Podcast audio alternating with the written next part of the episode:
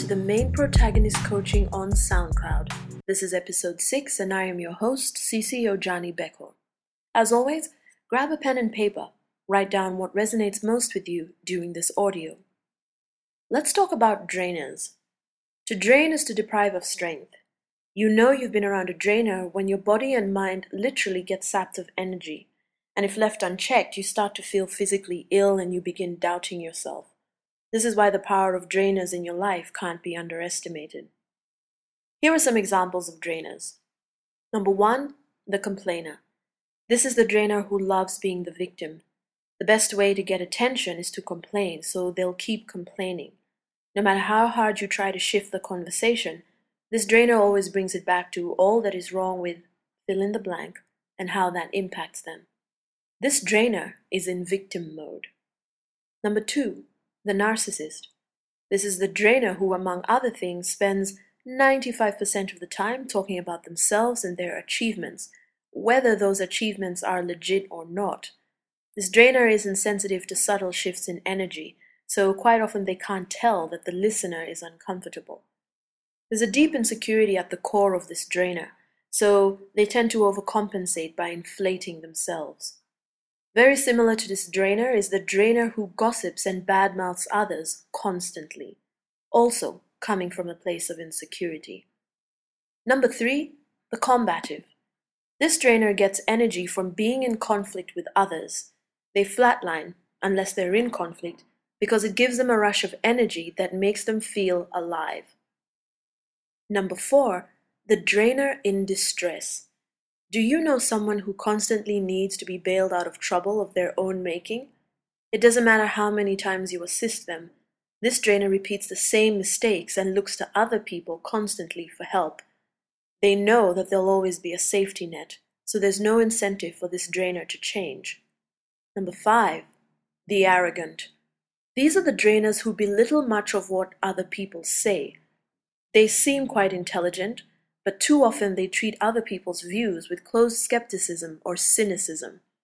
The drainer is right, and you are somebody who needs to be educated. For these drainers, a large part of their identity is tied to intellect.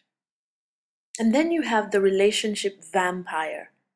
This drainer's true colors comes out in relationships. They're attracted to your energy and your vibrancy, for example. But as soon as you begin dating them, they subtly and then not so subtly get you to change. Many of us know men and women who've fallen for this kind of drainer.